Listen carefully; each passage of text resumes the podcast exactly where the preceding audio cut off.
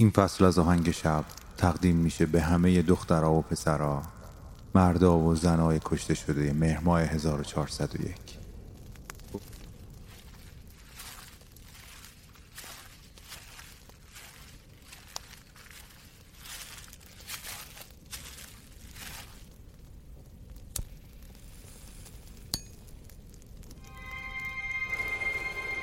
در تنهایی ابدیت به سکوت شب گوش مرا بده که دروازه به سوی آرامش جهان است.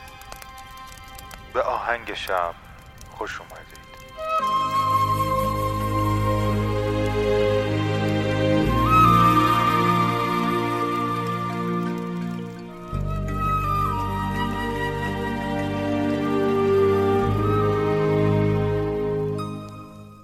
سلام من مهدیم و این قسمت سوم از فصل 15 پادکست آهنگ شبه. پادکستی که قبلا با این شعار شروع می کردمش که می‌تونه شب شما رو با یک موسیقی بی کلام به خوابتون وصل بکنه. ولی تو این شبها و روزها یعنی در آبان 1401 و مهری که گذروندیم خیلی نمی‌تونم مدعی این باشم که آرامش بخش براتون باشم و فقط می‌تونم سعی بکنم که در کنارتون باشم. و تو این اپیزودهای آخر سعی کردم که چیزایی که خودم مطالعه می‌کنم میشنوم از طریق پادکست کتاب یا ویدیو. به گوش شما هم برسونم تا باعث آگاهی بیشتر بشه چرا که یکی از های جامعه موفق و آزاد آگاهی. پادکستی که امروز می‌خوام بهتون معرفی بکنم پادکست دانستن و زیستن که اولین اپیزودش رو منتشر کرده به نام اثر ماتیلدا که در مورد نابرابری جنسیتی در علم پرداخته.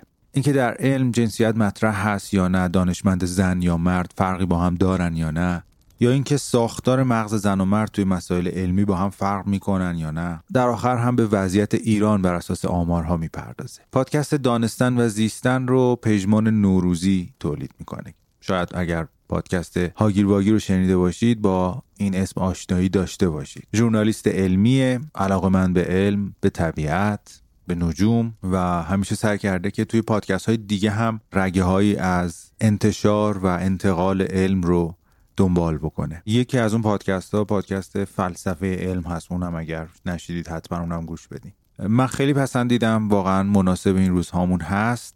امیدوارم که زود به زود اپیزود منتشر بکنه و به خصوص اپیزودهایی که الان خیلی نیاز داریم. حتما بشنویدش. لینکش رو توی توضیحات می‌ذارم براتون.